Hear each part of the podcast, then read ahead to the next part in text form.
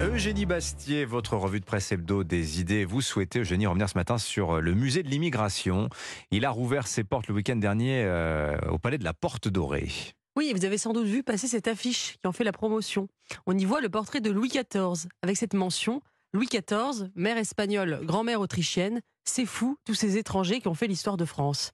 Vous voyez l'idée, hein, du Capet à Mbappé, nous sommes tous des enfants d'immigrés. Oh, joli. Figurez-vous que cette petite provocation n'a même pas plu aux adeptes du wokisme, qui, ont dénoncé sur les réseaux sociaux une exaltation du promoteur du Code Noir. Décidément, les gens ne sont jamais contents.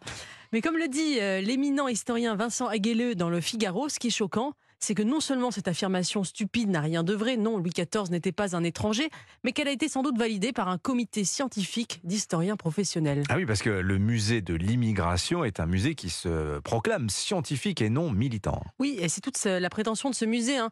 Euh, je cite sa directrice dans Le Monde, il n'a pas vocation à être un lieu militant. Pourtant, euh, sous ses dehors objectifs, pédagogiques, euh, ce musée est rempli de partis pris et de biais. C'est pas moi qui le dis, hein, c'est le site des passionnés d'histoire Hérodote, un site de référence sur Internet, et qui il dit que ce musée présente une histoire de l'immigration politiquement orientée. Ce n'est pas étonnant quand on sait que c'est Patrick Boucheron, l'historien du Collège de France, qui a dirigé la nouvelle exposition lui-même revendique, hein, je cite, une neutralité engagée. J'aime bien cet oxymore. Euh, il a critiqué plusieurs fois Emmanuel Macron publiquement pour ses positions sur l'immigration qu'il juge d'extrême droite.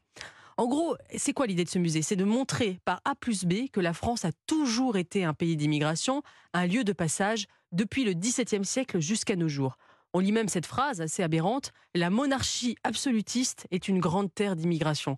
Alors quand on sait qu'on parle de quelques milliers de personnes par an à l'époque, euh, ça fait sourire.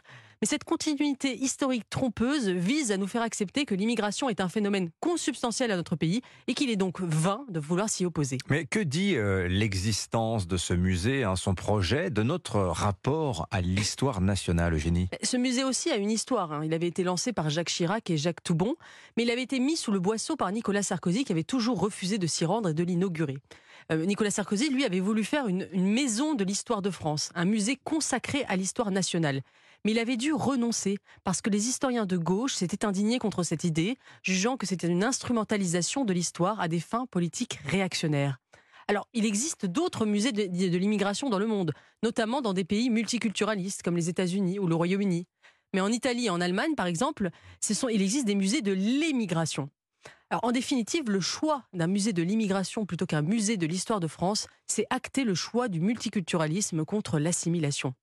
Alors, vous vous souvenez, euh, ce qu'on lisait dans le Petit Lavis au XIXe siècle, hein, le fameux manuel du roman national.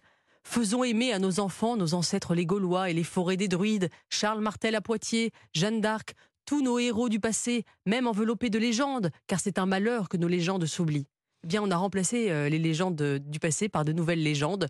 Avant, il y avait nos ancêtres les Gaulois, maintenant il y a nos ancêtres les migrants on est passé finalement du roman national à la fable multiculturaliste. Signature Eugénie Bastier. Merci beaucoup Eugénie et à la semaine prochaine.